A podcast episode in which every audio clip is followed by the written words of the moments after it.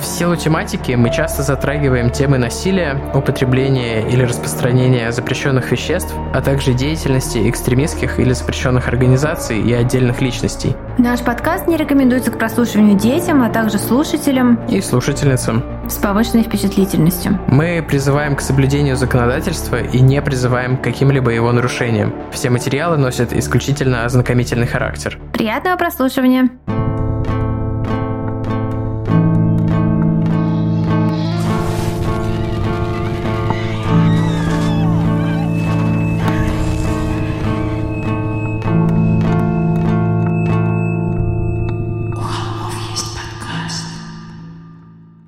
Всем привет! Вы слушаете «У холмов есть подкаст». Привет, это мы, Тима и Валя. Валя и Тима сто лет не слышались с вами. Такие дела. Я болела, Зоя у меня болела. В общем, а теперь все здоровы, ура-ура. И мы возвращаемся к вам с тем самым выпуском, который должен был выйти две недели назад. Точнее, с той же самой историей. Выпуск мы записываем сейчас. Тима хмурится, он пытается... Я считаю в голове. Ну, мы там одну неделю пропустили да. из-за твоей болезни, одна неделя была запланированного перерыва, и... и Короче, все. рассказываем о себе. Что, Тима, какие у тебя новости? Да новость, что тебя эпично... Тиму эпично спикировал О, шершень. Мы сидели на улице во дворе моего дома, ничто не предвещало. Было уже темно, когда да, я... Да, была ночь. Насекомые не особо летают. Да, и Тима открывал это, упаковку с хамоном или чем-то таким, и на него просто с высоты спикировал, вот прямо передо мной происходило, спикировал шершень такой сиренево-желтый, большой, и просто цапнул Тиму в глаз. Ну, не в глаз, к счастью, кожу рядом с глазом. Но я пух и был да. прям типа Там как... была целая сценка. Я кричала, убегая в дом, убейте его.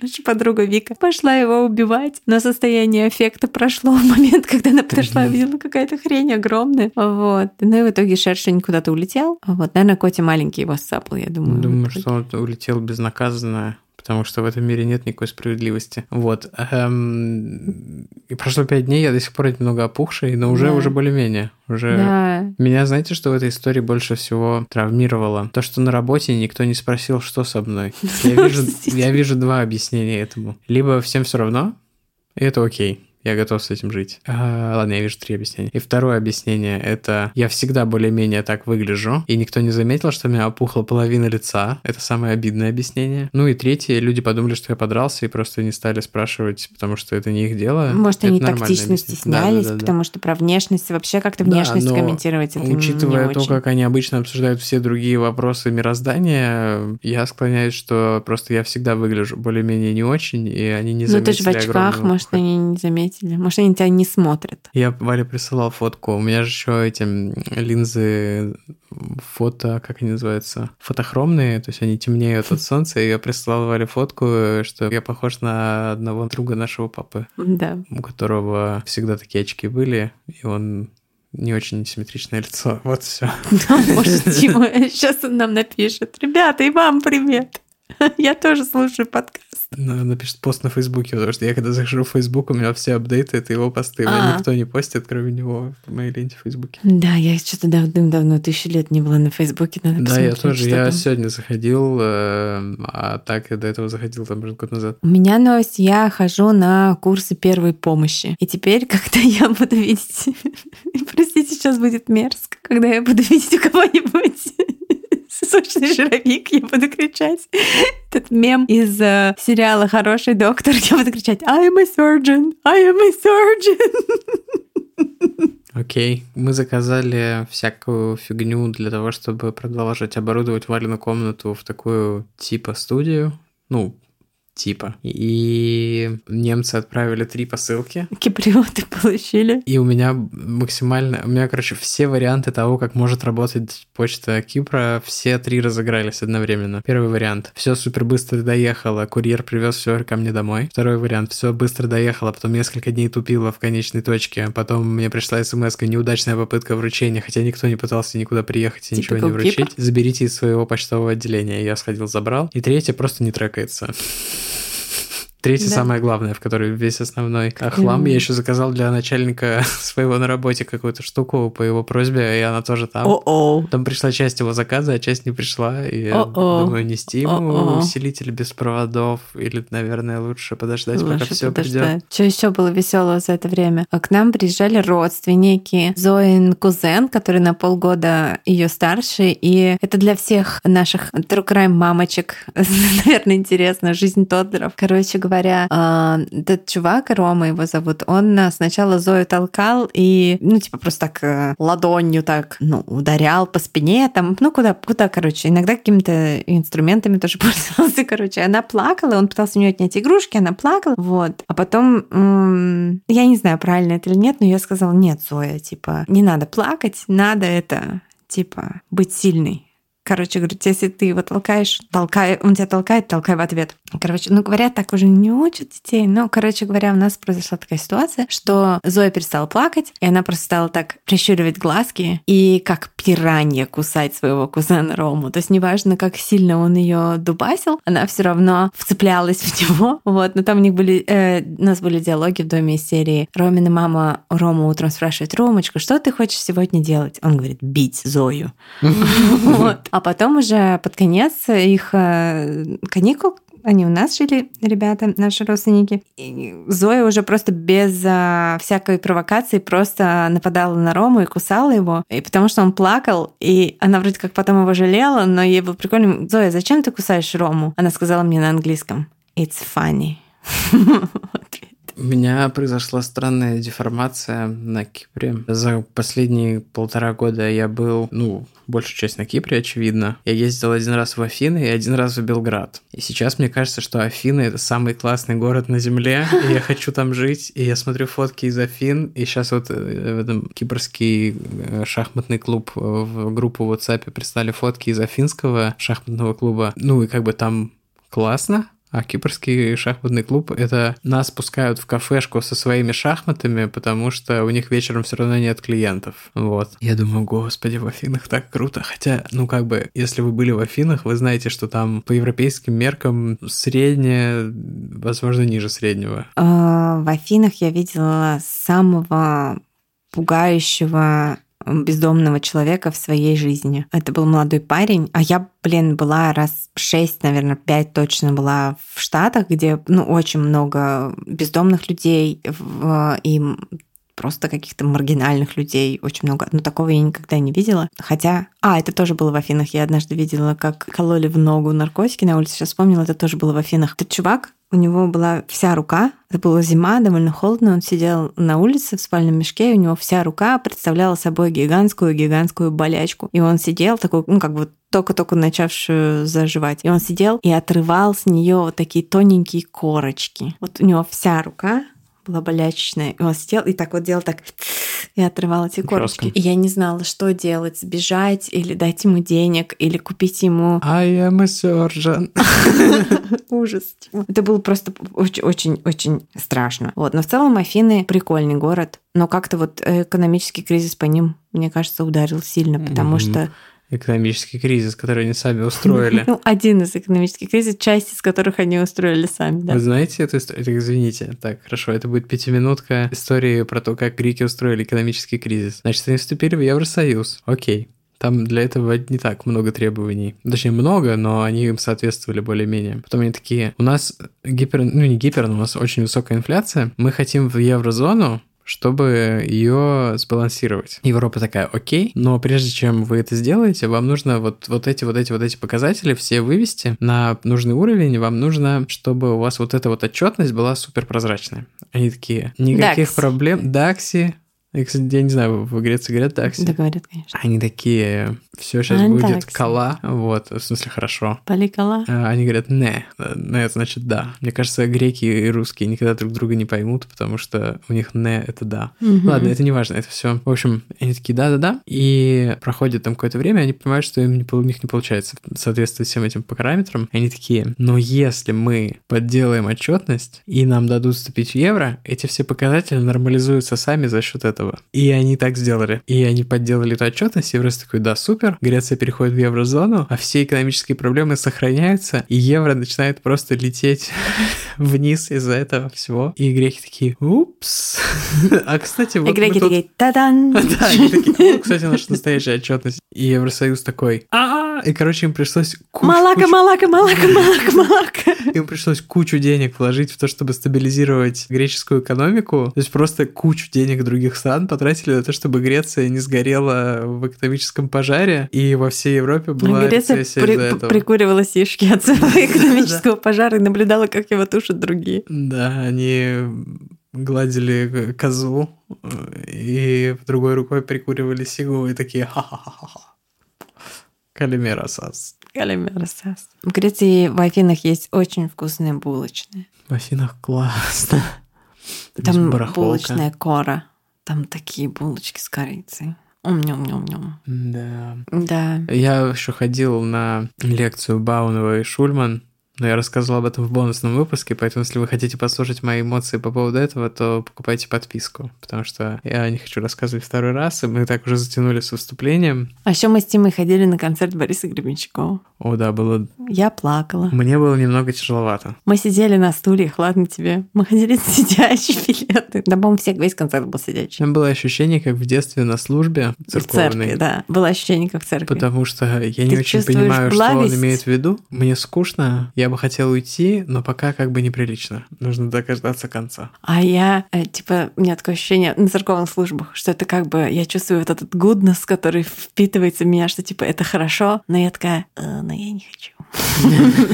Но мне нравится быть плохой. Что мне делать, если мне нравится быть плохой? Так, ладно. Я думаю, Записывать что- True Crime подкаст, конечно. Думаю, что мы закончили с вступлением. Ну, нам нужно еще сделать shout-out э, нашему, если вы заметили, теперь мы говорим чушь, которую говорим намного четче. А, да-да-да, все, я понял. Я все думал, к чему ты ведешь, потому что нам нужно еще несколько shout-out ов будет сделать. А, да, Алексей, наш преподаватель по художественной речи. Алексей Двоеглазов. Он попросил, если делать Да. shout-out, делать их с фамилией. Вот в нашем инстаграме мы иногда что-то про него постим. Можно там да, ссылочку найти. что-нибудь запустим. Вот Алексей Двоеглазов. Да, спасибо большое. Алексей. Благодаря Алексею у меня больше нет ощущения, что когда я разговариваю в микрофон, когда я просто разговариваю, этого ощущения нет, но когда в микрофон, у меня такое чувство, будто мой язык — это кляп, который у меня во рту, я пытаюсь его как-то выплюнуть, и у меня не получается. И еще нам нужно обязательно поблагодарить художника. Это мы сделаем чуть позже. Художницу. У нас очень необычная в этот раз обложка. Да, но перед этим, Это коллаж. Не коллаж, а коллаж. перед этим, Кстати, о дикции. перед этим, если ты позволишь, Позволяю. пару слов о спонсоре этого выпуска. Да, обязательно. Спонсором сегодняшнего выпуска снова стал сервис онлайн-психотерапии «Ясно». Мы рады продолжить наше сотрудничество. Ребята делают важное дело. Недавно нашему подкасту исполнилось 4 года, и мы получили какое-то невероятное количество поздравлений. Честно говоря, я до сих пор не могу осознать, что так много людей слушает наш подкаст. Помню, раньше меня сильно мучил синдром самозванца. Проявлялось это ну, в разном, но в основном в моей основной работе. Мне казалось, что я ничего не умею, и если меня взяли на какую-то должность, то это какая-то ошибка, и я всех обманул. Например, я стеснялся попросить прибавку к зарплате или взять на себя какие-то более ответственные проекты. Конечно, с этим мне очень помогла терапия. Помню, что мы с терапевткой прямо вот на сессии логически рассуждали на тему того, что я долго учился, получал хорошие оценки, много чего сам изучил, и вообще хорошо справляюсь своей работой, ну, ну как бы и так далее и тому подобное. Это, конечно, заняло время, но в итоге я начал осознавать себя компетентным профессионалом. И это мне, разумеется, очень помогло при эмиграции. Думаю, что если бы я не заручился заранее вот этой уверенностью, найти рабочее место в новой стране было бы сильно сложнее, если вообще возможно. А В подкасте этот путь прошел, мне кажется, не до конца. Мне всегда неловко, когда вы пишете, что слушайте все наши выпуски, что вам кайфово слушать наши голоса и длинные разгоны, наши шутки и все такое. Так что мне, конечно, есть еще над чем поработать. Но, кстати, кроме поздравлений, недавно же был и выброс хейта в нашу сторону. Собственно, они регулярно случаются, это абсолютно нормально. Я научилась не позволять этому выбивать меня из колеи. Но так было, конечно, далеко не всегда. Я помню, когда первый раз прочла отрицательный отзыв на подкаст, мне было очень жестко. И еще жестче было, когда много лет назад вышла моя самая первая книжка, и я проснулась утром и обнаружила, что меня отметили в Инстаграме, постами в посте, где мою историю, ну и, в общем, и меня саму тоже просто равняли с землей. Я реально до сих пор помню, что там говорилось, прям фразами, вот формулировками. Девушка активно использовала слово «грязь». Я дописала историю про любовь, причем такую полу автобиографическую историю, а она видела вот вот что в ней. Поэтому было больно, что там говорить. Сейчас я к критике отношусь совершенно по-другому, во многом благодаря терапии. Она помогает разобраться с тем, почему некоторые вещи задевают, и как не позволить негативным отзывам проникать под кожу. Это было непросто, но вот я прям чувствую прогресс по-настоящему. Да, психотерапия — это процесс, и как с любым процессом, главное начать. Поэтому в Ясно особое внимание уделяется тому, чтобы сделать ваш путь в регулярные сессии с психотерапией психотерапевтом максимально комфортным и беспрепятственным. Все сессии происходят онлайн, через сайт, вам не нужно никуда ехать, продумывать сложный план или маршрут. Все, что нужно, это ваш телефон, уединенная комната и подключение к интернету. Чтобы начать терапию было еще легче и приятнее, для наших слушателей ясно предлагают скидку на первую сессию. По промокоду у холмов вы получите скидку в 20%. Не забывайте, что чтобы промокод сработал, указать его нужно при регистрации. И я напомню, что у холмов U-H-O-L-M-O-V у холмов. Вы знаете, как это пишется. Спасибо Ясно за поддержку нашего подкаста и спасибо им за их работу. А мы переходим к выпуску. Большое спасибо, ясно. А мы переходим уже к теме выпуска. Начнем с обложки, которую, я надеюсь, вы посмотрели в наших разных соцсетях. Да, эту обложку делала для нас замечательная коллажистка Ольга, у которой в сиреневой соцсети позывной «Дайте ножницы». Мы отметим, конечно же, Ольгу в наших э, социальных сетях других. И этой тоже. А расскажем мы сегодня про Карла Панцрама. Панцарма. Я так Панцрам. Я только только в, те, в текстовом виде с ним знаком, поэтому я не, не очень понимаю, как это правильно произносится. Карл Панцрам. Вот. А, нет-нет, я посмотрел документалку, но я смотрел, как всегда, на скорости 2, и там было какой-то просто какой-то психоделический коллаж, похожий на нашу обложку, кстати, это не документалка. Вот. В общем, американский маньяк, относительно классический, но это как бы до маньячная эра. Да, удивительным образом один из самых жутких и жестких маньяков, про которых э, я когда-либо читала э, и смотрела, то есть даже как-то перекликается с темой хейтеров, которые я затронула, когда мы говорили про нашего спонсора. Это человек, который просто реально ненавидел весь мир который просто начал свою там преступную карьеру как все, а закончил ее тем, что там не буду спойлерить, но он планировал просто Надо, просто знаешь, какой-то космос. Я очень давно хочу погрузиться в тему на бомбера. Вот мне кажется, что здесь есть. Вот ну... э, Панцером это нечто, ну там э, среднее между Джеффри Дамером,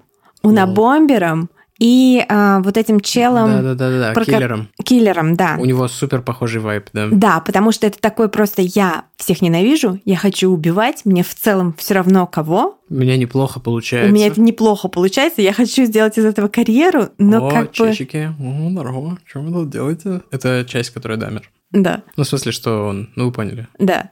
Вот, поэтому он очень интересный персонаж, и плюс ко всему он написал автобиографию, где рассказал всю свою жизнь, возможно, несколько приукрасив ее в каких-то местах. Ну, я так понимаю, это те самые книжки, написанные в тюрьме одним драфтом на каких-то клочках бумаги.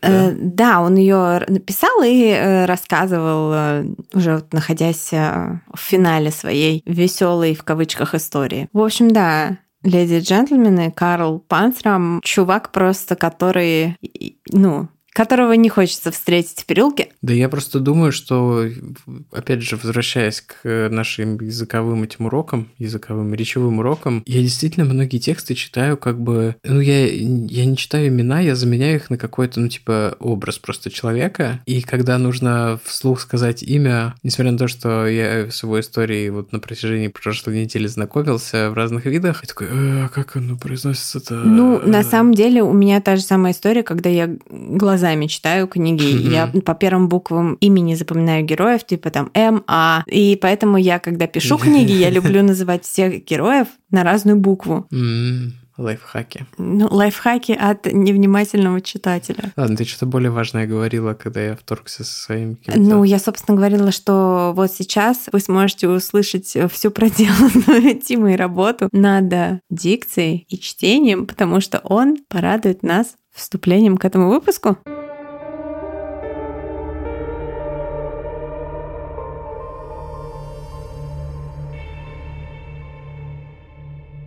Лето 1922 года, пролив Лонг-Айленд. Лодка мягко покачивается, волны тихо плещутся о борта. Закат над заливом уже догорел, мир вокруг погрузился во тьму. Угадать, где находится линия горизонта, можно только по медленно плывущим огням барж, идущим в сторону Манхэттена. Особенно после бутылки вина. Она закончилась так незаметно, Капитан О'Лири продолжал и продолжал подливать дорогущее контрабандное вино в бокал своему гостю до тех пор, пока она не опустела, и он не отправился в трюм за второй. «Щедрый он парень», – думает матрос, сидя за столом и наблюдая за огоньками на горизонте. Щедрый и одинокий, раз посчитал нужным нанять себе кого-то на эту лодку, которой он играючи может управляться и сам. Ему не с кем поговорить, это очевидно. Наверное, жена ушла, а может, вдовец. Матросу любопытно, но как-то неудобно задавать вопрос о семейном положении капитану, когда он возвращается с бутылкой в руках. После еще одного бокала огоньки на горизонте начинают скакать и двоиться. Голос капитана будто убаюкивает. Где-то на горизонте, по гладкому полотну воды, скользит луч маяка. Это тот самый, печально известный. Он стоит на маленьком скалистом островке, камням которого во время отлива приковывали провинившихся рабов, богатые переселенцы. Говорят, он до сих пор кишит призраками. Пока капитан О'Лири рассказывает легенду, он улыбается. Но в его холодных глазах нет ничего, кроме отражения далеких огней. Матрос закрывает глаза и кладет голову на стол. Всего на мгновение. Потом он встанет, поможет капитану с посудой и переберется в каюту. Он не знает, сколько прошло времени, 5 секунд или 5 часов, но когда он открывает глаза, на него смотрит дуло пистолета. Капитан О'Лири полностью голый представляет холодный металл к его виску. «Раздевайся», – произносит он все тем же убаюкивающим голосом. Матрос молит о помощи. «Джек», – говорит он, – «пожалуйста, Джек». В ответ на это холодные глаза капитана смотрят на него с улыбкой. «Это не мое имя», – говорит капитан и взводит курок. «Потому что его имя Да-да-да-да-да-да. Карл Панцрам! Who you gonna call? Карл Панцрам! Who's running late and you're on a boat? Who you gonna call? Карл Панцрам. Карл Панцрам родился 28 июня 1891 года в Миннесоте. Даже населенный пункт я не смогла найти, потому что это была просто какая-то маленькая ферма посреди нигде. Наверное, она относилась к какому-то поселку, но, короче, неважно. Миннесот. Его родители Джон и Лизи были иммигрантами из Пруссии, которые поехали в Америку в надежде начать новую жизнь и обеспечить семью, работая на ферме. Тогда существовали программы получения земли для переезжающих в малонаселенные штаты. Не очень много людей, я так понимаю, хотело ехать. Хотели ехать там в Нью-Йорк, какие-то большие города. А вот ехать куда-то вот в Среднюю Америку, скажем так, никто особо не хотел. Поэтому давали бесплатно землю. Однако панцермы не имели особого таланта к земледелию или опыта опыта не имели. Тут я не знаю, не берусь судить. Поэтому, так или иначе, вместо процветания, о котором они мечтали, их ждало выживание в достаточно суровых условиях. У Карла было пять братьев и сестра. И, насколько я понимаю, он был самым младшим, но в разных источниках немножко как бы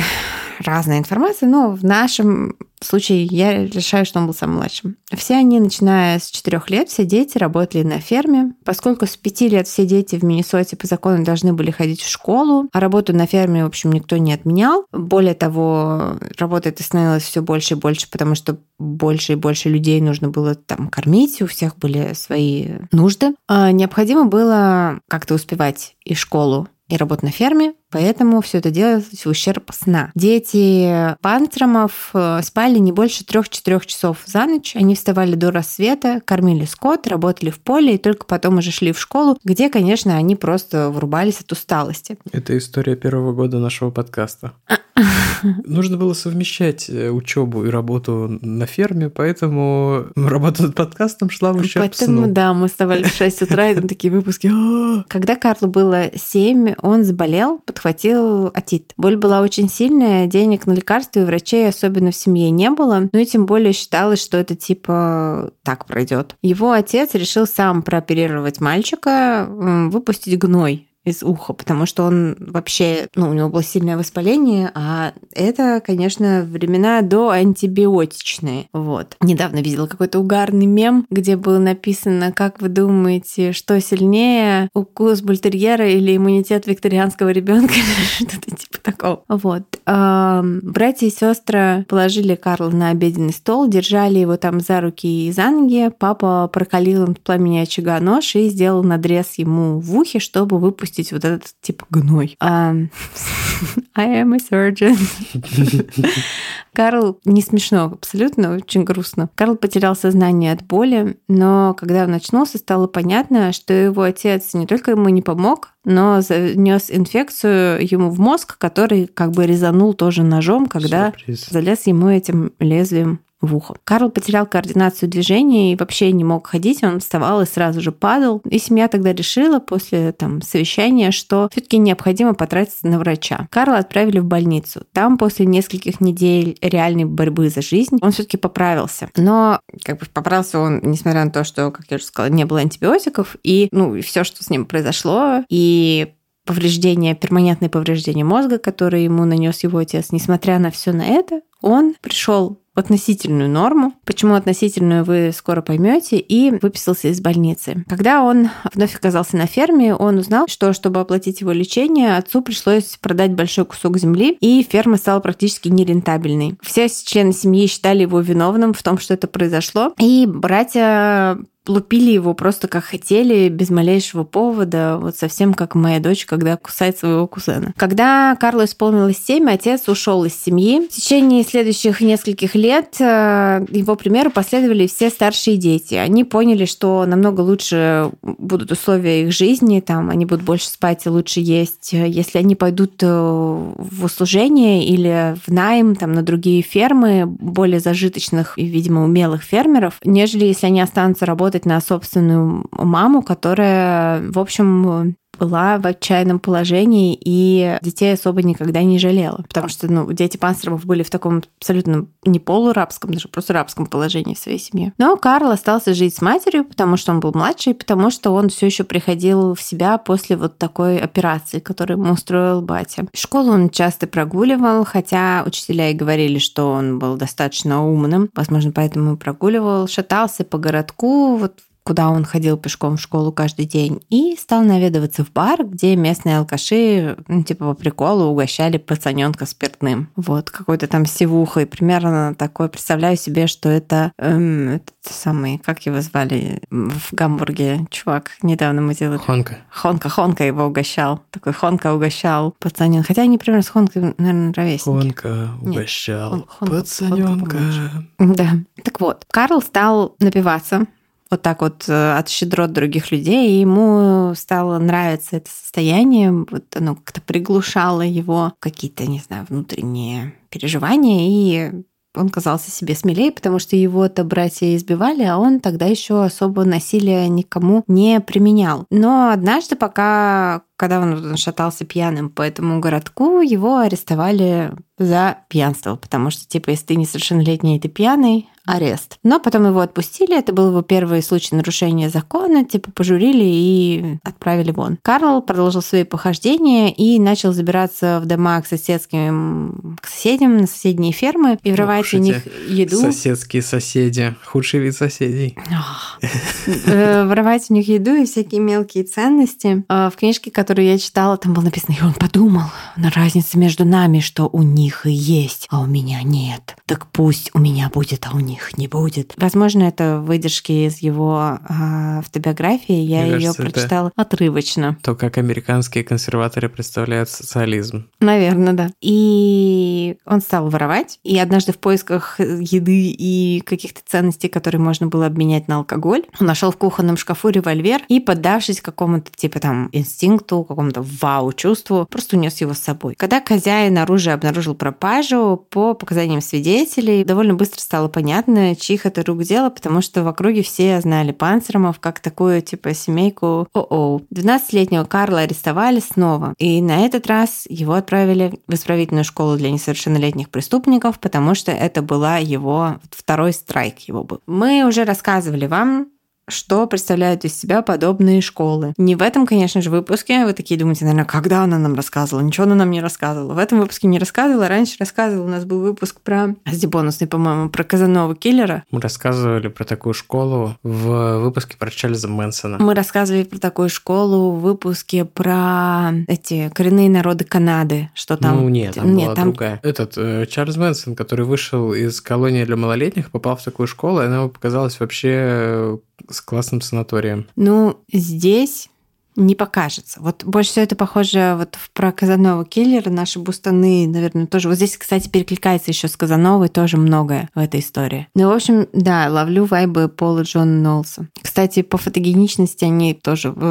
Панцер, он просто Джуд Лоу среди маньяков. На него смотришь, он просто выглядит как... У него же еще татухи были. У него были вот эти классные олдскульные татухи. У него были какие-то там орлы, сердца, какие-то якоря. То есть вот как прямо эти... Как это... Сейлор Сейлор Джерри, короче. А Блин, вот. я знаете, что себе хочу? Хочу себе книжку. Есть же эта энциклопедия русских криминальных татуировок с фотками. Ты знаешь, что... Хочу все себе. Эта книжка, ее авторов представляет э, Юля, мой агент. Нет, не знал я этого. Ну, это как-то вымутить себя. Значит, там, там по-моему, четыре тома или что-то такое. Да-да-да. Очень хочется. И она переведена там, типа, на все языки мира, потому что она... Да. На русском, не знаю, есть кажется, нет. Может быть, нет. Так вот, школа это не была исключением из э, списка других подобных школ, которые мы вам уже описывали. Одновременно мне размещалось порядка 300 детей. Это были мальчики в возрасте от 10 до 18 лет. Ну и, как часто бывает с подобными заведениями, оно имело резко религиозный уклон. В ней не было никаких общеобразовательных предметов, были только Библия и мораль.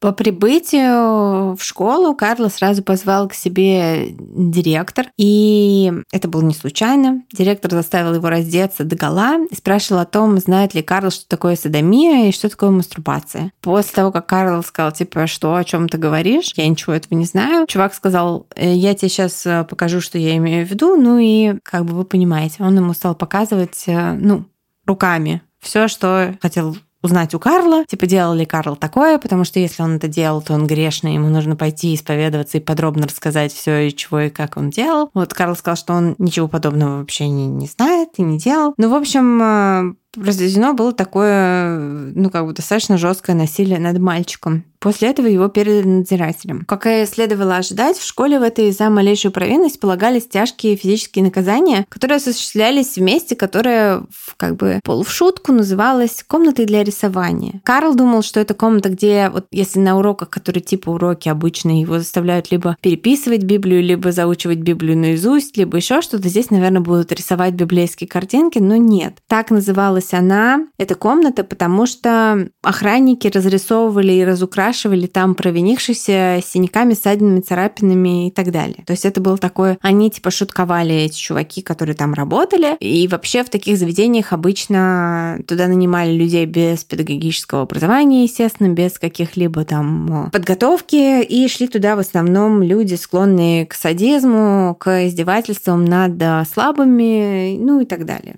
Я думаю, объяснять не нужно. То есть, по сути, Комната для рисования это была пыточная, это было отдельное здание в центре вот этого корпуса построек школьных, и Карла стали избивать. А, он кричал и корчился от боли. Подоспевший директор возбужденно пыхтел, глядя, как голова Карла секут, как он корчится. Но, заметив это, Панцером решил, что он не доставит такого удовольствия этому челу и своим учителям. То есть, типа, если им нравится видеть его страдания, то у него есть над ними только один способ ну, типа, взять контроль и почувствовать свою власть над этими людьми, это не давать им то, чего они хотят увидеть, а именно не плакать, не кричать, ничего не выражать никаких эмоций. Они могут его бить, ломать, но они никогда не увидят на его лице гримасу боли, и ни одна слеза не выкатится у него из глаз. И таким образом он бросил вызов надзирателям, а они как бы приняли этот вызов и постоянно придумали все новые и новые способы издевательства над Карлом. А он без конца изобретал методы, как им показать, что он их не боится, и что их авторитет он там типа вертел. А это начинается бойцовский клуб. Вот тут ему респект и уважуха. Он работал в столовой школы, и я так понимаю, что сотрудники ели отдельно, а студенты отдельно. И, короче говоря, он... Э, мы можем сказать в эфире слово «ссал»? Видимо. Потому что я-то себе в конспекте записала очень культурно «мальчился». Но мне кажется, если это в кастрюле с супом, то это именно ссал. В общем, он делал это в еду и напитки, а также он туда передергивал, душил червячка в эти кастрюли. Не тебя, Марвин, не тебя. Не переживай. Да. И наблюдал потом с наслаждением, как все надзиратели едят его стрипню в кавычках. Вот. И э, единственным разочарованием его было то, что директор не питался со всеми сотрудниками. Он ел обеды, которые ему заворачивала с собой жена. И... Поэтому он пришел к его жене.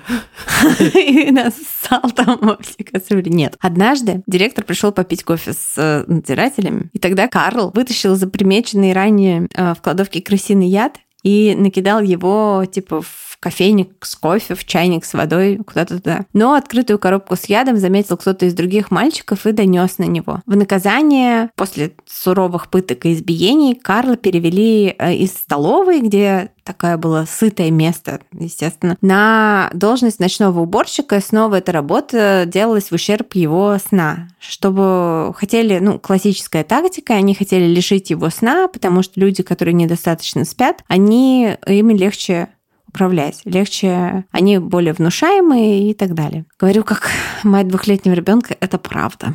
Но Карл и так мало спал, ему этим было не удивить, он все равно получал свои там типа 3-4 часа, к которым он привык, и при этом, бродя ночью по школе, он придумывал, как еще уничтожить и отомстить своих обидчикам. Окей. Ребят, да, он придумывал, как отомстить обидчикам своим, как их уничтожить. И там и он понял, что несмотря на то, что школу он прогуливал и вообще не учился особо и не интересовался учебой, но он понял, привету на бомбер, что из химикатов, которые были у него в свободном доступе, то есть из чистящих средств, а, можно собрать взрывное устройство. Но мне кажется, это у нас начало 20 века. Такие-то, наверное, были тогда чистящие средства, что с них реально да, там, можно мне было... кажется, вообще можно было какой-нибудь... Э... Асбест, известь, э, там... Да-да-да-да-да. Можно было кокаиновую бомбу сделать. Да, мы чистим туалет щеточкой из динамита.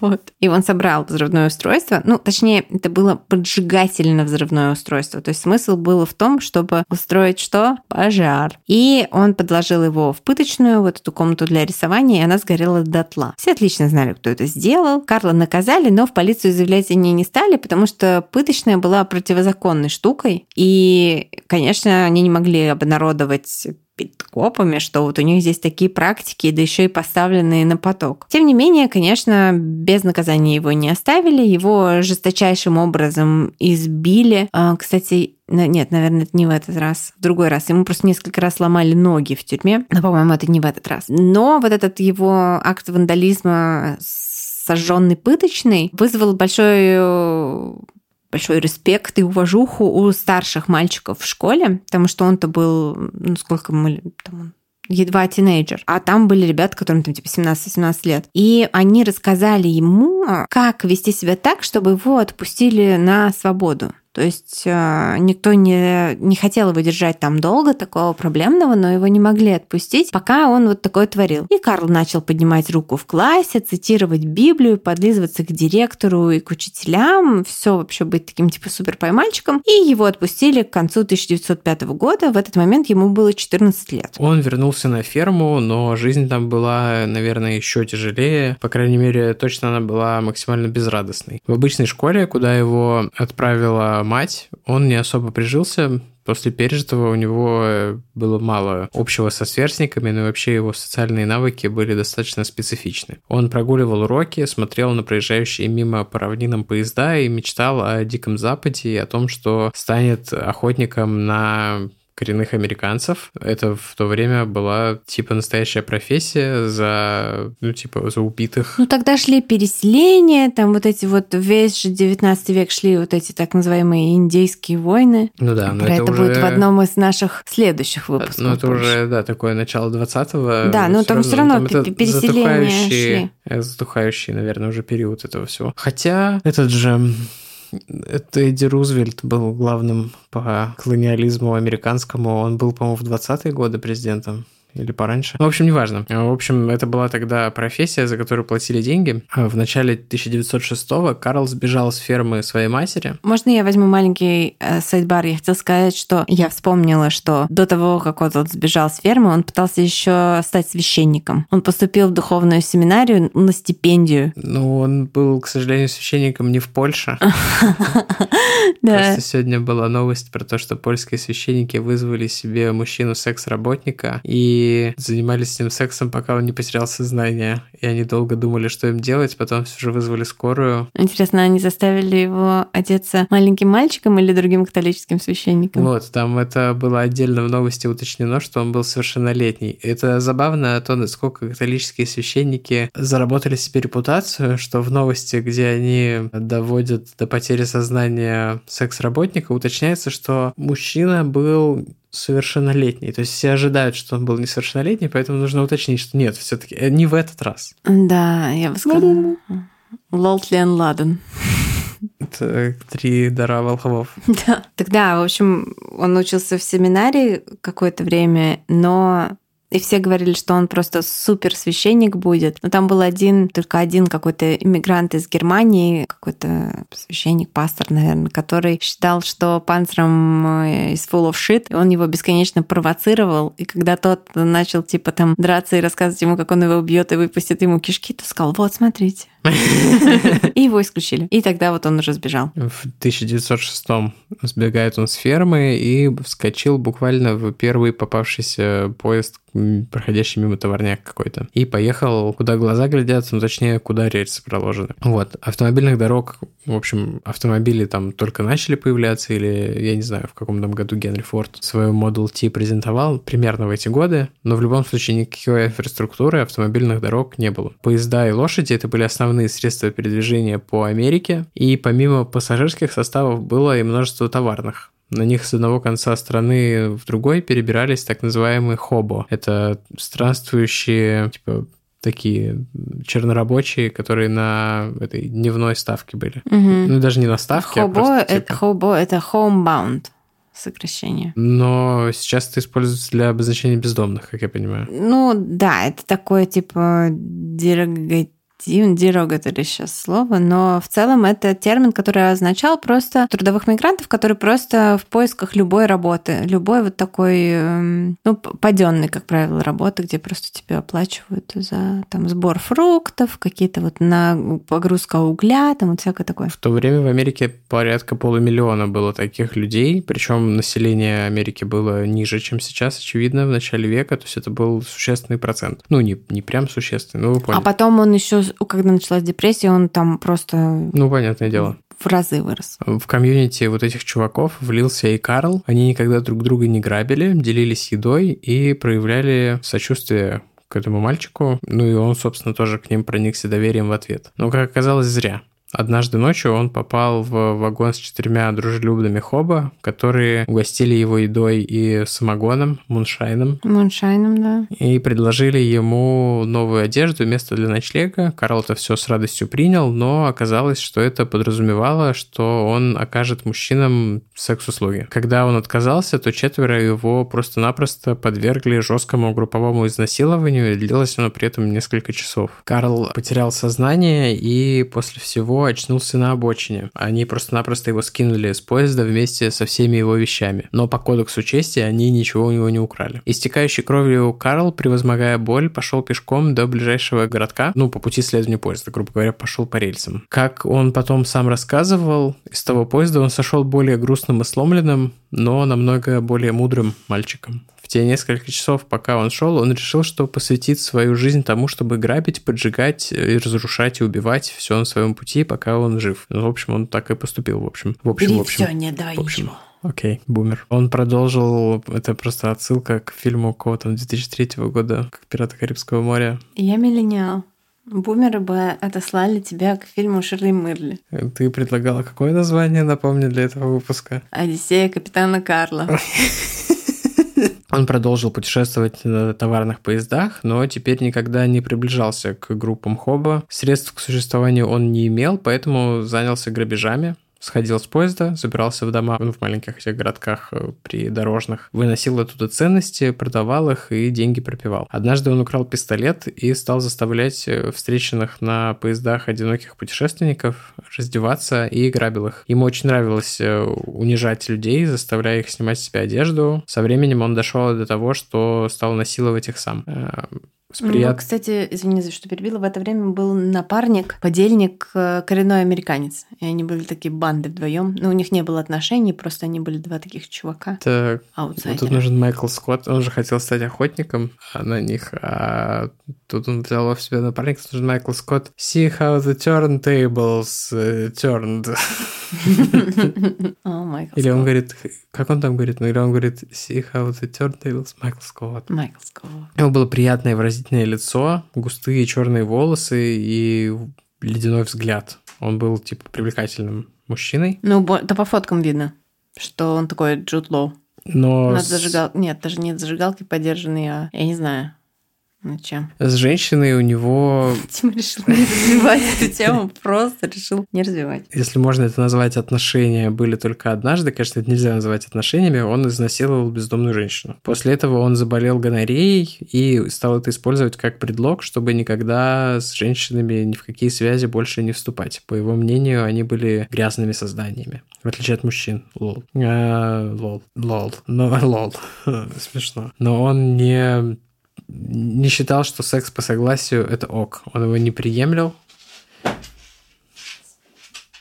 Валя громко положила бланку на пол. Да, бланка была в тайм-ауте у меня на руках, потому что она подпрыгивала и лаяла только что, потому что там какие-то коты дерутся на улице. Теперь она пришла ко мне и положила голову и начала мне тыкать в руку, типа гладь. Вот, поэтому продолжаем, поглаживая бланку. Почему он не приемлил секс по согласию? По его мнению, это сделало бы его гомосексуалом, а гомосексуалом он не являлся. Он считал это чем-то позорным из-за христианского воспитания, понимаете? Во-вторых, ему нравилось причинять боль. И когда он насиловал, он возвращал себе вот это утраченное из-за насилия, произошедшего с ним, спасибо, Бланка, чувство контроля. То есть он э, обретал вот эту власть над человеком, которая позволяла ему как бы не чувствовать вот ту слабость, которую он испытал, когда он был в э, позиции жертвы. Ну, типа отменял то, что случилось с ним, видимо, как-то так. Ну, то есть э, такая история, что вот жертва абьюза сам становится абьюзером. See how the turntables...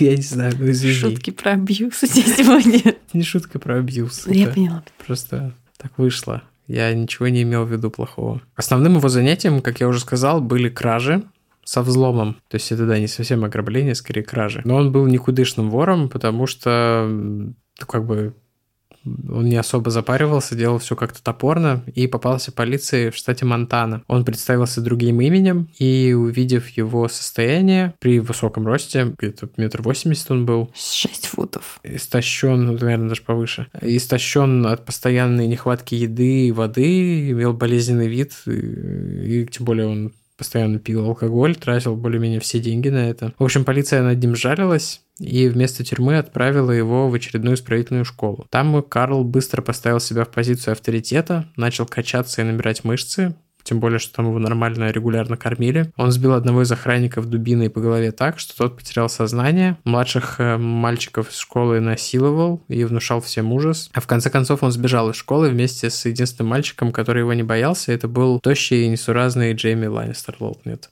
Просто Джейми, который, вероятно, был в Карлу влюблен, но Карл не понимал все еще, что секс по согласию это норм, поэтому держал его в своеобразной френдзоне. Которое начало Что? Типа его кулак нависал над лицом этого чувака, я думаю, постоянно. Когда Карл и Джейми сбежали из школы, они стали заниматься тем, что забирались в церкви, вскрывали коробки для сбора пожертвований и устраивали там поджоги. Они думали начать группу, но как-то не сложилось. Но они прямо это делали по-хейтерски. То есть они не совсем не обязательно было ничего жечь, они это делали чисто Да-да-да. потому, что им было Ну, Я клево. говорю, что они хотели начать группу. И, и они, да, я, да, и даже были у них псевдонимы уже Гнойный. ушник.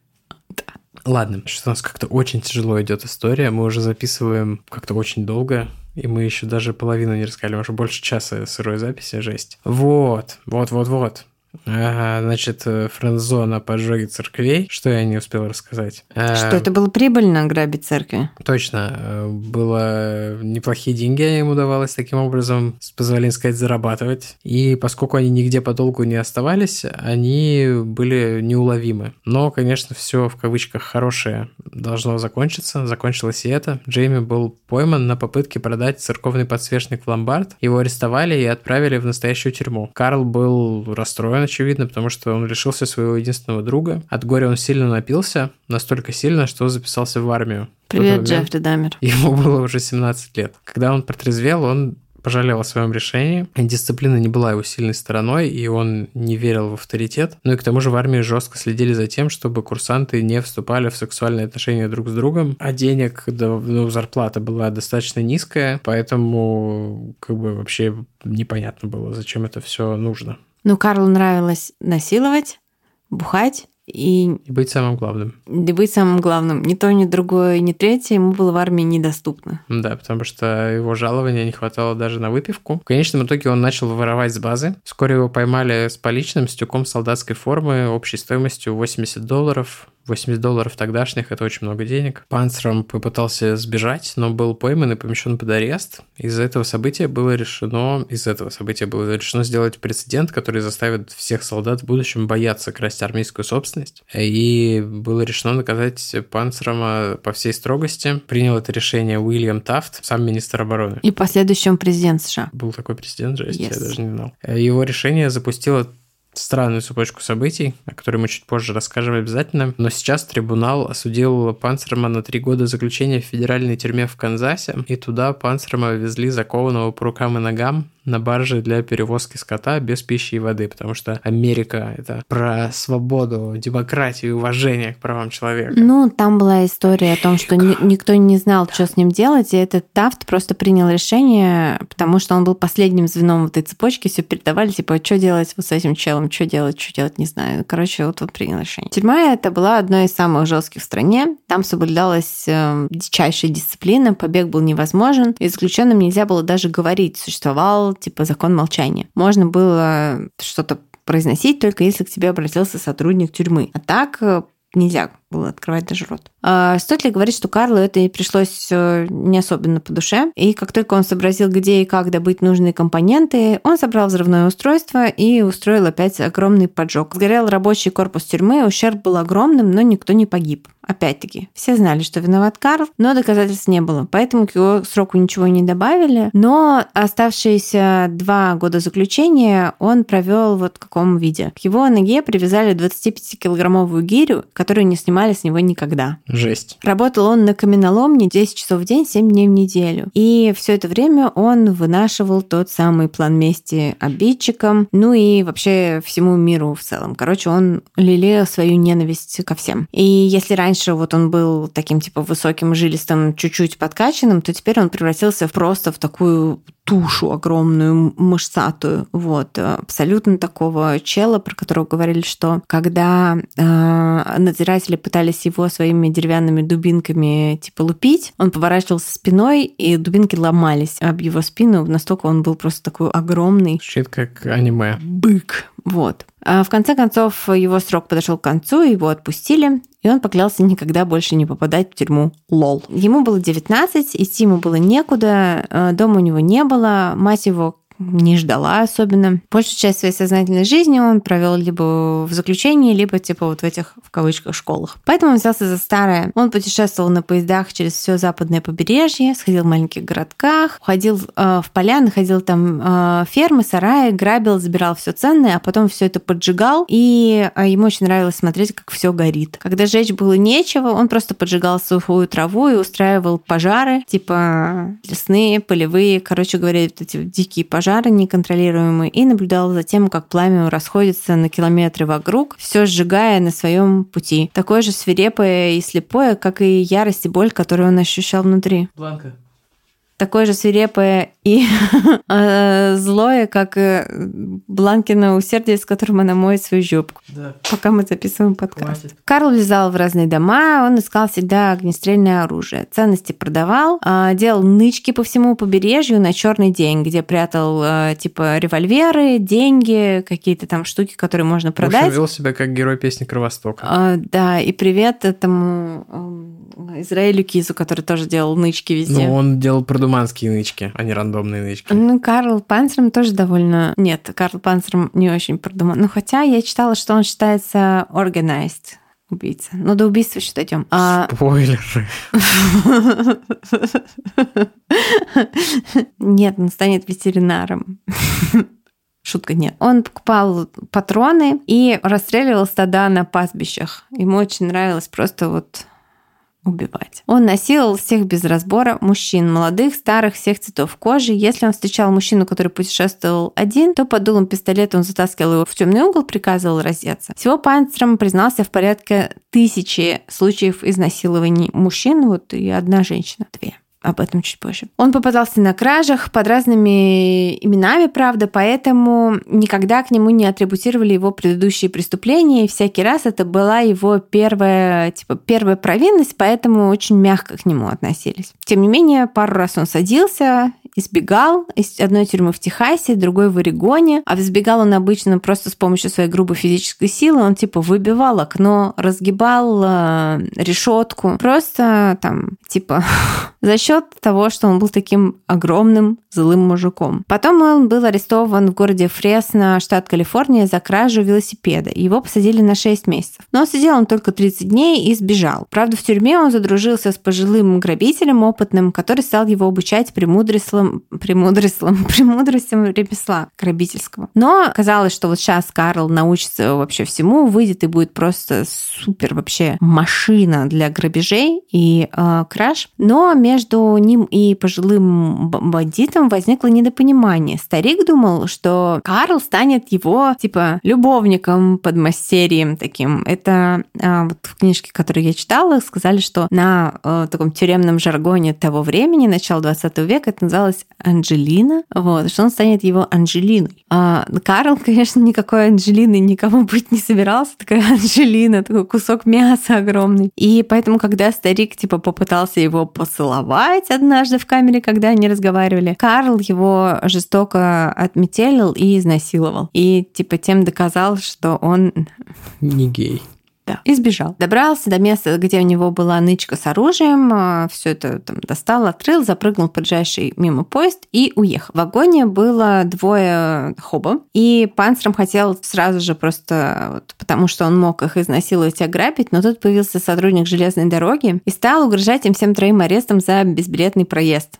Вот. В ответ на что Панцером достал пистолет, изнасиловал железнодорожника, снял с него часы, забрал его деньги, а потом заставил вот двоих этих чуваков, этих хоба, тоже изнасиловать железнодорожника, а потом всех троих выкинул с поезда. Добравшись до Орегона, он устроился работать на лесопилку. А Он вообще периодически устраивался на какую-то работу, типа пытался зарабатывать деньги честным трудом, но всегда что-то шло не так. А однажды Панцерема на свою беду нанял странствующий цирк с конями. Но Карл не сошелся характерами с менеджментом, плюс ему часто делали замечания за то, что когда какая-нибудь лошадь там его легала или еще что-то такое происходило, он э, приходил в ярость и бил лошадей кулаком по голове. В общем, его очень скоро уволили, и в отместку за это он поджег шатры, пока все спали, и людям удалось спасти, а вот большинство лошадей, которые были привязаны в своих э, стойлах, э, сгорели заживо. И Карл наблюдал за происходящим, вечером, сидя на там, склоне холма, смотрел, как вот э, горел пожар, слушал, как кричали люди и животные, и чувствовал абсолютное удовлетворение от восторжествовавшей справедливости. То типа, фиг ли они его легали. Несколько раз он нанимался штрихбрехером. Это, короче, такая профессия, не профессия, ну, это, короче, чуваки, они бывают двух типов. Когда идут э, забастовки, ну вот как сейчас с этими сценаристами, ну вроде бы заканчивается, когда из-за неподходящих условий труда профсоюз начинает бастовать, и люди не выходят на работу, пока руководство не изменит условия труда на те, которые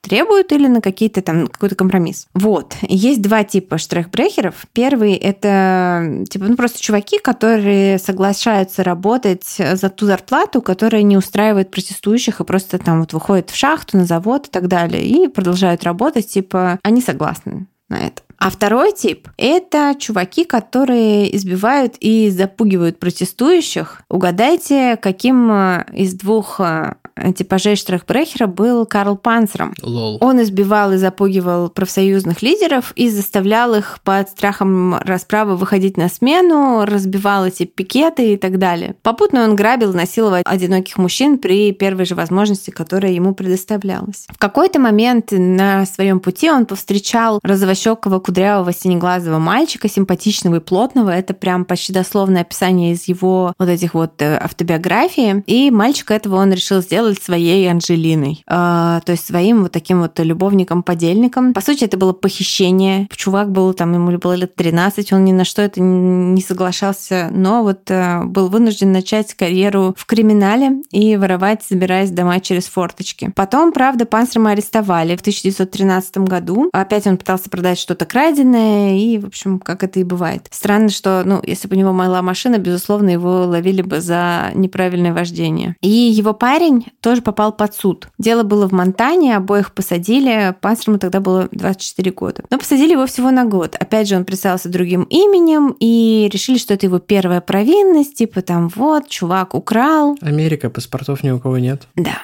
А, и а, его как бы рассадили с его чуваком. Но это еще времена до паспортов.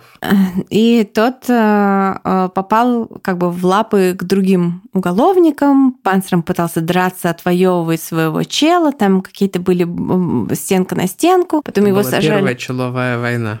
Его сажали в одиночку. Ну, в общем, в конце концов, он решил послать все нафиг и сбежать. Он разогнул прутья решетки на двери камеры и просто вышел ночью, пока все спали. Но этого ему было мало. Он залепил бумагой все зажеванные, все замочные скважины так, чтобы никто не мог выбраться из своих комнат Кстати, это и, неплохая и устроил идея. поджог. Это не очень хорошая идея. Хорошая идея, что жеванная бумага, когда высыхает, она же супер твердая. Да, замочные замки не открыть. Круто.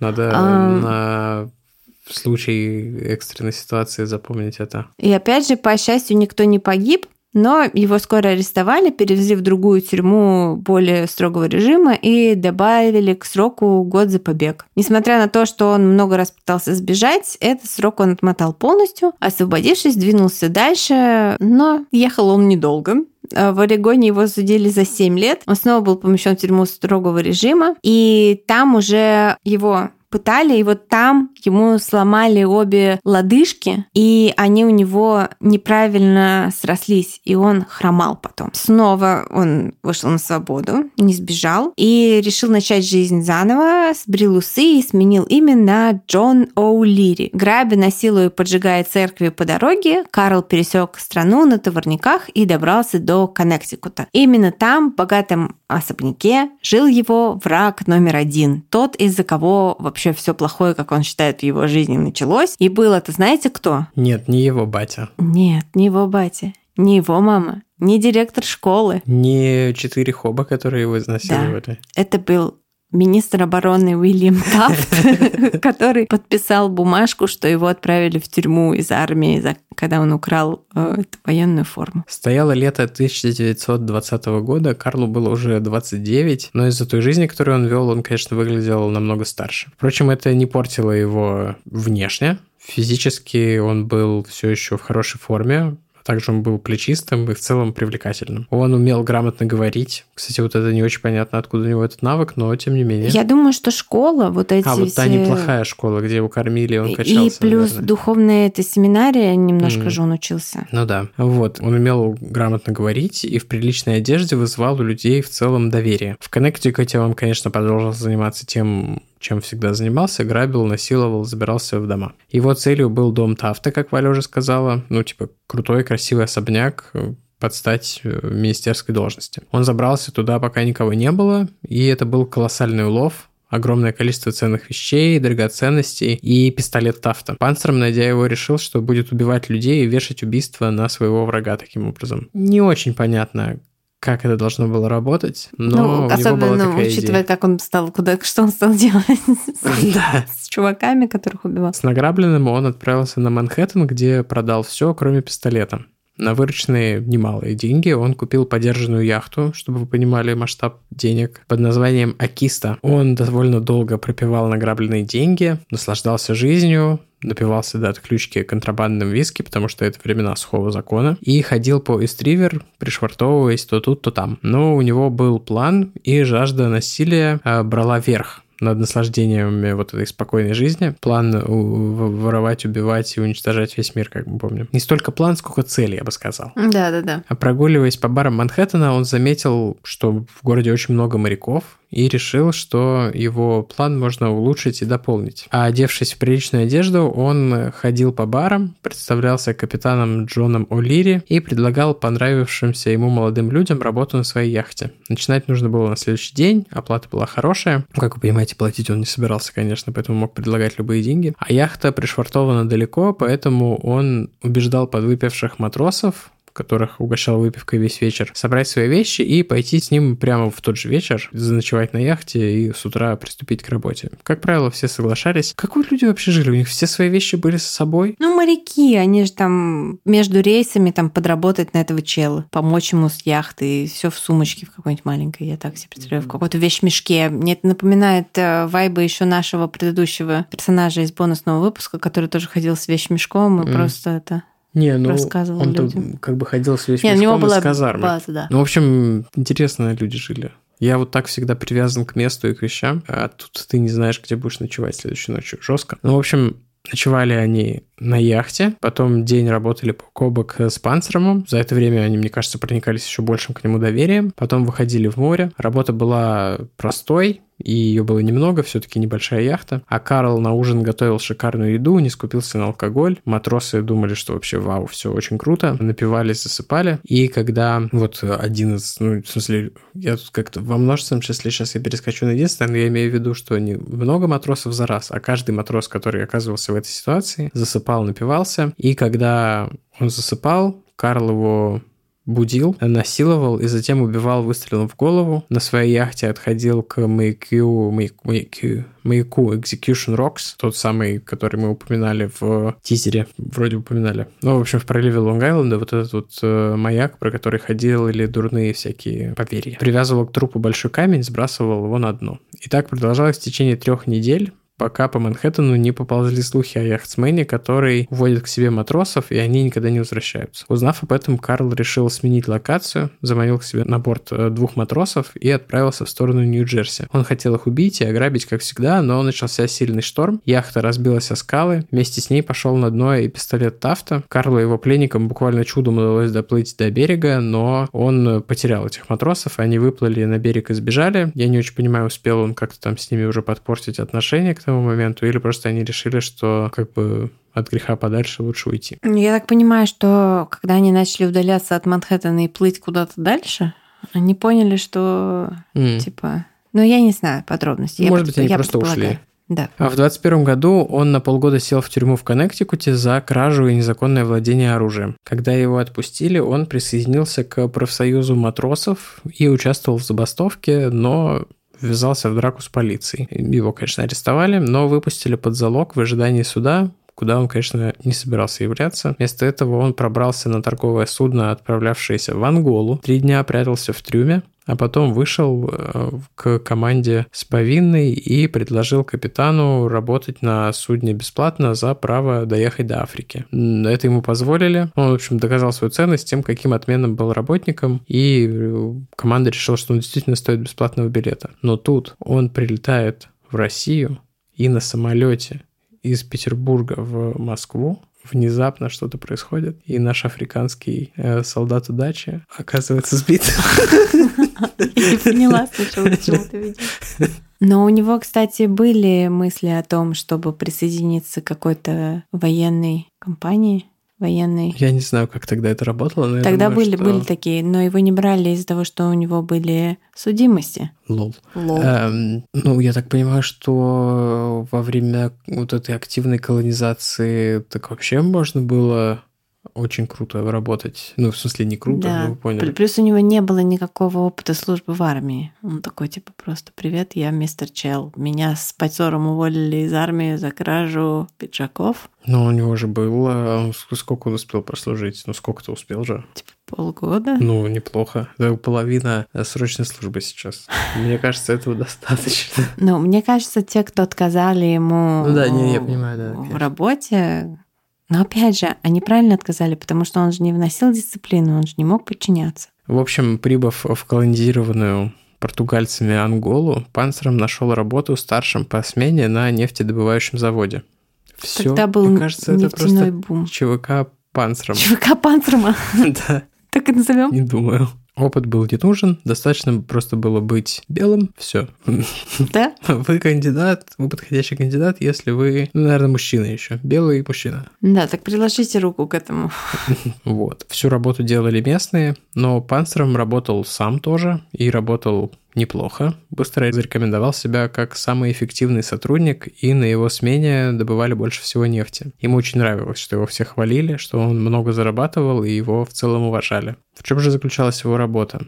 Конечно, в насилии Надсмотрщик. над местными, то есть, эм, Менеджмент и, на- и насилие. ну да, типа принуждать людей работать. Но это там воспринималось за норму, поскольку, ну опять же, то есть, Ну, типа местные жители — это ресурс, да. такой же, как нефть. Он думал, что наконец-то он нашел какую-то нормальность, сможет быть нормальным во всем, и может быть даже начать отношения с женщиной. Как он к этому подошел, просто вообще. Он решился на эксперимент. Отправился к семье одного из работников и спросил, за сколько денег тот продаст свою десятилетнюю дочь. Тот назвал свою цену в 10 долларов. Панцером привел девочку домой, раздел, стал спрашивать, девственница ли она и все такое прочее. Делал с ней то же самое, что с ним когда-то делал тот священник, грубо говоря. Директор школы. Но она была Но- священническая. Ну да, но у него была жена, поэтому он был какой-то не католический, а как- Пресвитер. какой-то вот, да. Ну, я не знаю. Ну что-то такое, да. Девочка кричала, крик ее слышали все, но никто ничего не сделал. На следующий день он вернул ее родителям со словами, что они ему соврали, и она не была девственницей. А В качестве компенсации он потребовал у них их восьмилетнюю дочь. Испугавшись гнева большого белого человека в кавычках, ну не в смысле, что он белый в кавычках, а в смысле, что он представлял угрозу и был в привилегированном положении. Они ну и отдали... просто огромная горилла. Ну, это тоже. Они отдали ему свою девочку, но приведя ее домой, Карл ничего не стал с ней делать. Он понимал, что женщины его не привлекают, и что, что бы он с ними не делал,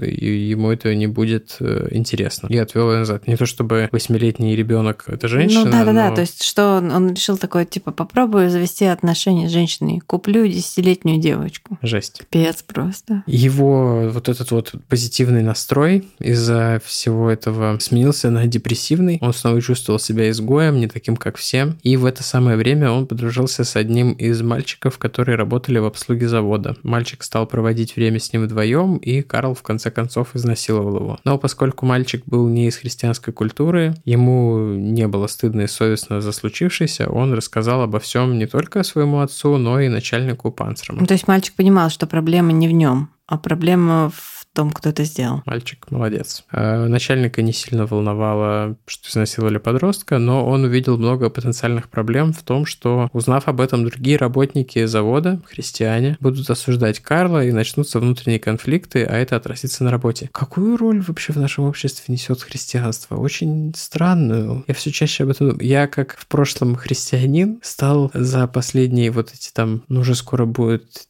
10, ну еще нет, но скоро будет 10 лет атеизма, так сильно меняется моя перспектива каждый раз. Shout-out чуваку, который сказал, о, пара православных католиков критикуют где-то в комментах, типа, а сами-то больно хорошо. Shout-out чуваку из моей группы универской, который по приколу купил молитвослов по приколу и читал молитвы, чтобы скомпилировался его C++ код, что мне абсолютно перевернуло восприятие религии э, с ног на голову, и я подумал, что, может быть, я действительно слишком серьезно отношусь к вещам, которые не так осмысленны, как могло показаться. Вот, Миша.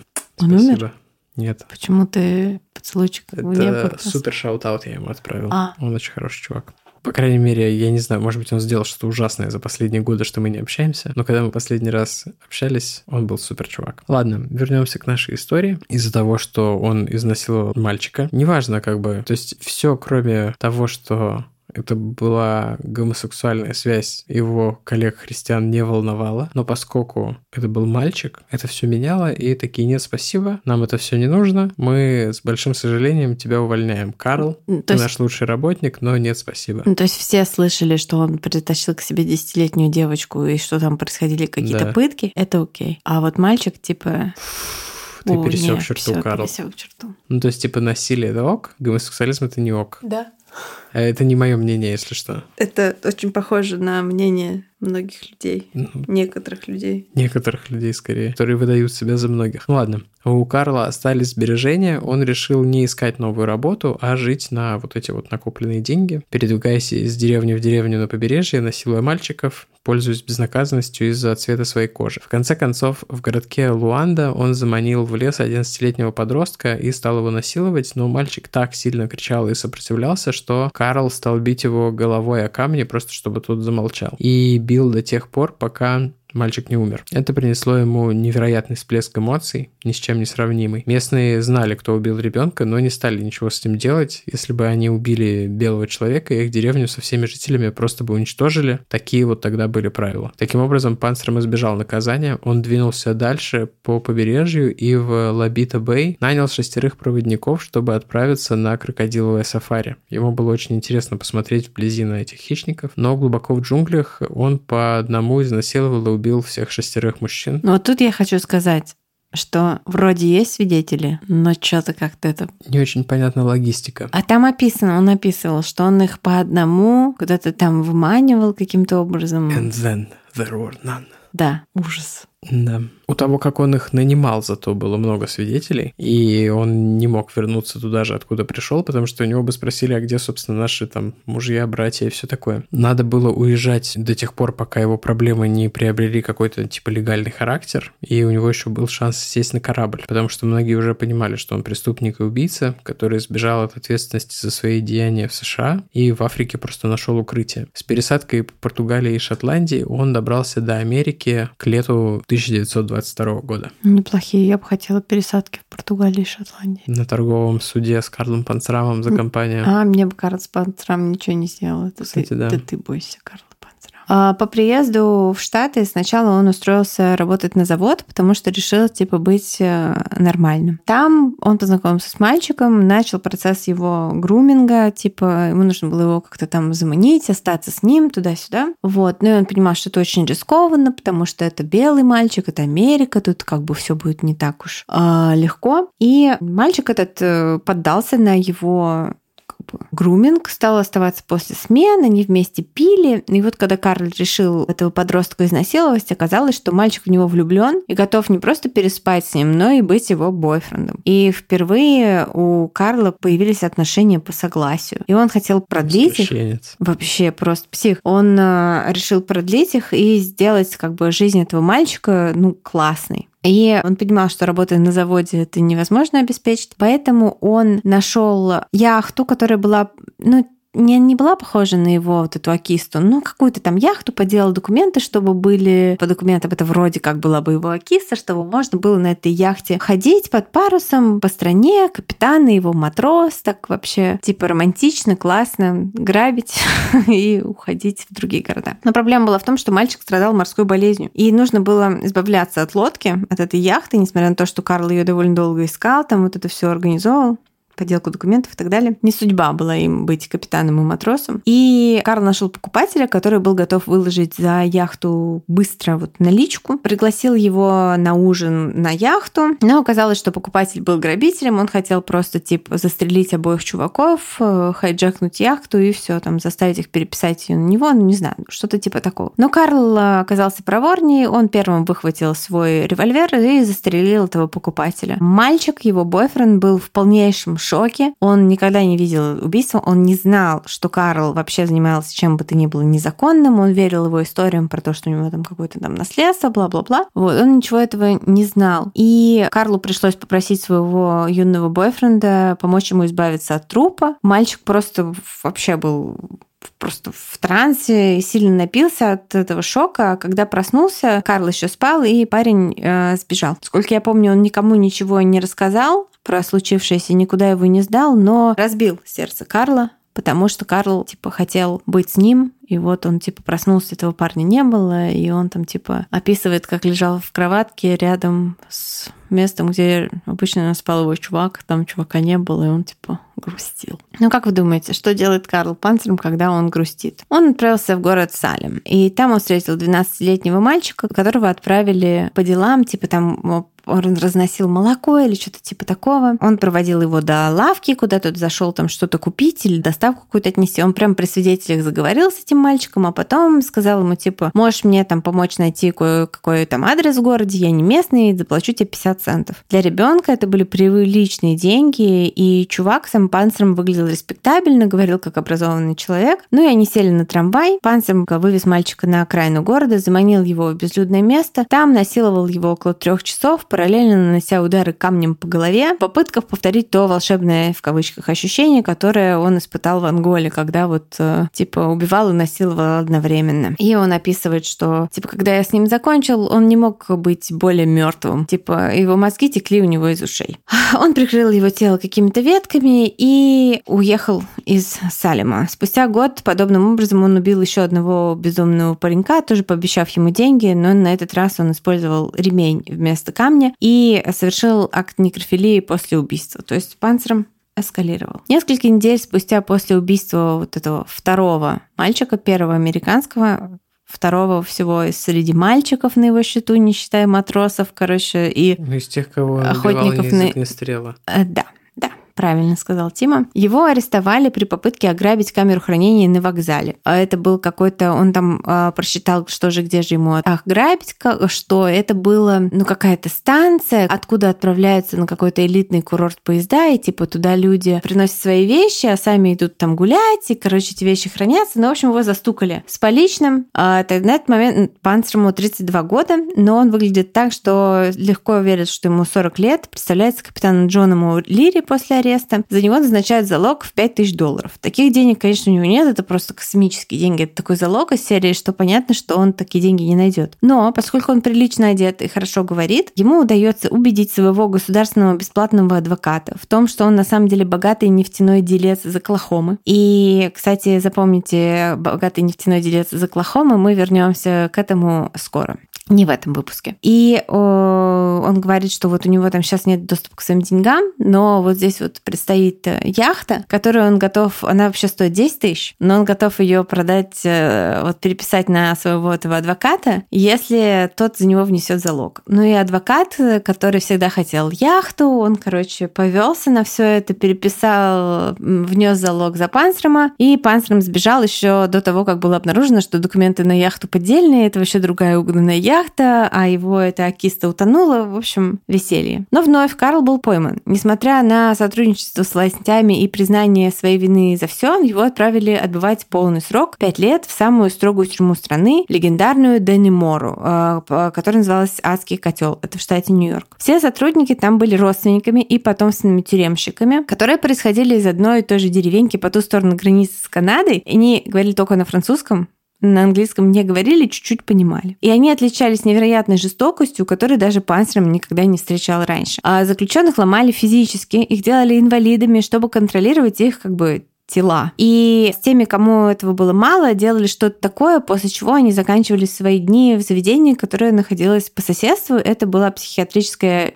лечебница для преступников, из которой никто и никогда не выходил живым, но целыми днями и ночами слышались жуткие крики. Карл решил, что свой срок сидеть в Даниморе он не будет. Он забрался ночью на 10-метровую стену, но не рассчитал прыжок и свалился на пол на какой-то неровный бетон. Короче, он переломал кости ног во многих местах, повредил позвоночник и получил огромных размеров паховую грыжу. То есть у него как бы все э, часть внутренних органов оказалась внутри его пениса. Я не знаю, как это работает, но, короче... Явно не так Не гугли паховые грыжи, это выглядит жестко. Это когда, по-моему, часть кишечника просто между мышцами Возможно. Я думала, что у него все оказалось в пенисе, все его печень в пенисе, я думаю. I'm a surgeon.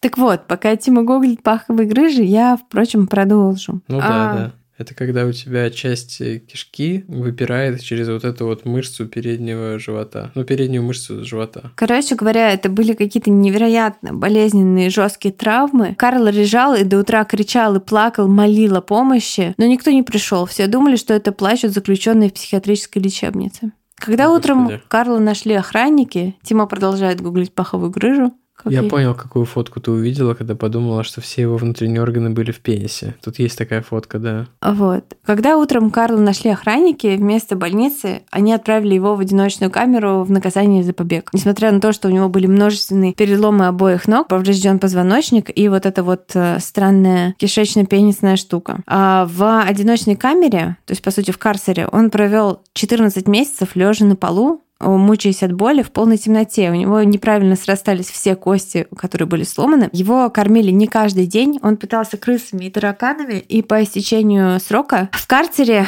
э, за попытку побега, которую он вот отбывал, его все-таки решили типа сжалиться над ним. То есть это только срок в карцере, не полный его срок истек. Его решили из милосердия отвезти в больницу. Доктор, конечно, увидев его, был в шоке, но исправил ему грыжу. Однако кости к этому моменту срослись так, что исправить все это было невозможно без того, чтобы заново все сломать. Ну и, видимо... А, ну, это не про грыжу, это про другие его травмы. Э, нет, грыжу мы прооперировали, все починили. Угу. А вот ноги сломать пришлось бы заново. И, я так понимаю, понимаю, что врачу не дали на это разрешение это делать, поэтому его решили оставить с ногами, которые во многих местах неправильно срослись. Он не мог ходить, только как бы по стенке или с костылями. И это все через огромную боль. И во время операции по удалению починки грыжи, я не знаю, как это работает, начальник тюрьмы приказал отрезать панцирому одно яйцо. Так они думали, что он станет более смиренным, как это делают с особо буйными собаками. А, спойлер, это не помогло. Как только его вернули в общую камеру, он, превозмогая боль, изнасиловал сокамерника, будучи покалеченным. Его а, тогда вернули в одиночку до конца срока на два года и четыре месяца. Вот эту темную комнату без окон, откуда его никогда не выпускали. И он продолжал просто лежать на полу вот, собственном дерьме все это время. Но в конце концов его выпустили. Однако продержался на свободе он совсем недолго. Всего через несколько месяцев он уже снова попался. Как это произошло? Все это время, пока он был в одиночке в этом карцере, он продолжал обдумывать свой план. План у него был такой. Он хотел убить как можно больше людей прежде чем умрет сам. Он хотел отравить водохранилище и убить население Нью-Йорка. Он все там каким-то образом узнал про яды, а потом он хотел угнать э, военный корабль, обстрелять британский корабль в где-нибудь в море и спровоцировать войну между Англией и Америкой. Но на все это нужны были деньги. Поэтому он собрал э, банду каких-то молодых анжелин, и 30 августа 28 года э, его арестовали в Балтиморе при попытке кражи. Панцерма застали врасплох, под пытками он признался в том, как его на самом деле зовут, и в убийстве трех мальчиков. В тот момент ему, ему кто не поверил. Считали, что это просто такой вот матерый преступник, у которого немного поехала крыша, и он хочет присваивать себе чужие преступления, чтобы снискать славу, а не просто грабитель, который кучу раз отсидел за грабежи и ничего большего. Но увидев, что, тем не менее, что панциром э, там, сбежал из кучи тюрем, там куча ордеров на его арест, так далее, так далее, так далее, было решено дать ему серьезный срок в серьезной тюрьме. На этот раз его отправили в федеральную тюрьму в Канзасе, с которой все началось, вот куда его отправил этот э, Уильям Тафт. И его посадили на 25 лет. В тюрьме стало ясно, что очень быстро всем, кто там находился вокруг, что он убьет любого, кто доставит ему хоть какие-то неудобства или просто вот его по мелочи выбесит. И, в общем-то, так и случилось. Он так и сделал. В общем, он работал в прачечной, его туда поставили, дали ему такую трудовую э, обязанность, потому что там нужен был один человек, а он не приемлил никаких партнеров, напарников, нет, нет, все это одиночка. И там было очень удобно, вот там был один надзиратель такой с садистическими какими-то э, наклонностями, и он постоянно издевался над ним, что там него, короче, гнал. И когда панциром работал э, в прачечной, этот надзиратель туда пришел, думая, ну что там, типа, коллега ему сделает, там, бла-бла-бла. Он начал над ним опять как-то там словесно издеваться. Панциром э, у него уже на этот случай была приготовлена какая-то металлическая труба. Он забил его до смерти при куче свидетелей свидетелей, которые прибежали на крики. И тут же его приговорили, конечно же, к смертной казни. Во время ожидания смертной казни Панцером неожиданно подружился с молодым надзирателем, который проявил к нему милосердие и давал ему деньги на сигареты. Нарушая все правила тюрьмы, этот молодой человек снабдил Панцерма, поняв, что у него какая-то так, ну, такая история, там просто глядя на его лицо, глядя на его татухи, глядя на то, что он там вообще там, типа ходить не может. Он понял, что у него какая-то такая история у этого чела, которая должна просто быть услышано. Он дал ему карандаш, бумагу, и Карл написал свою подробную автобиографию. Э, текст э, очень странный. Он выглядит как какие-то правила жизни журнала GQ, перемежающиеся сценами насилия и жестокости. И э, в этой своей автобиографии Панцерм признал, что ненавидит весь рост людской и всегда был порождением зла. Он был таким рожден и таким умрет. В подтверждение этого, когда он сходил на эшафот, его приговорили к казни через повешение, он сказал своему своему палачу не копаться и не тупить. Что типа, если бы сам Карл был на его месте, он бы уже троих повесил, пока тот только там типа узелок завязывает. Достойно. Недостойно в плане какой достойный человек, а достойная кончина, Достойный конец, достойный, да, дост... просто, просто отъявленный подонок. Достойный его жизни. Просто вообще такой реально супер хейтер. Местами его жалко, а тем не менее. Он какой-то, видимо, потому что есть автобиография, то есть он какой-то человечный. То есть он человечный не в плане, что типа он, не знаю, хороший, а в плане, что ты понимаешь человека немножко, mm-hmm. видишь за живой. цифрами, он живой, да.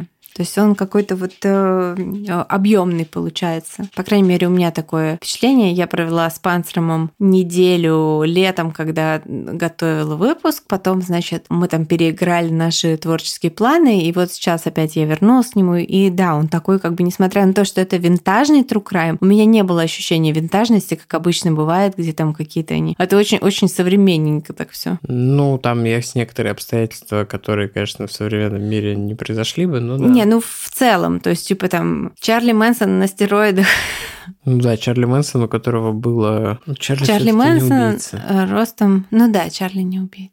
Ну, Чарли. Никого не убивал. А, да. Ладно, большое спасибо, что были с нами сегодня. Выпуск какой-то, на удивление, длинный, по крайней мере, до монтажа. Не знаю, как там что сократится, но супер какой-то он такой выпотрошивший все наши силы. Наверное, это по голосам тоже уже слышно. Я хочу сказать спасибо большое Ясно за то, что спонсируете нас. И спасибо вам за то, что пользуетесь э, теми вещами, которые мы здесь вам про которые мы вам рассказываем, потому что наши спонсоры к нам возвращаются благодаря тому, что вы внимательно слушаете нашу рекламу. Спасибо большое. Да, большое всем. спасибо. И вам, и, и им, да. По промокоду у холмов при регистрации вы можете получить скидку на первую сессию. 20%. Все ссылочки есть в описании. Вот. И да, до новых встреч. Всем спасибо и пока. Пока. Вы слушали «У холмов есть подкаст» – независимое разговорное true crime шоу с комедийной подачей. Возвращайтесь на следующей неделе за очередной порцией подлинных историй о маньяках, тоталитарных сектах, резонансных убийствах и других настоящих преступлениях. Подписывайтесь на нас на всех платформах и в соцсетях. Инстаграм, Телеграм, Твиттер и ВКонтакте. Ставьте оценки, где это возможно, и оставляйте комментарии. Это помогает новым людям узнать о нашем подкасте. Также вы можете поддержать наш подкаст, оформив подписку на донейт-сервисе Boosty. Все ссылки есть в наших соцсетях. Если вы иллюстратор и хотите сделать обложку для одного из наших будущих выпусков, пишите нам в директ Инстаграма. Выпуск подготовили и презентовали Валентина Назарова и Тимофей Назаров. Монтаж и обработка звука Кирилл Мухрыгин.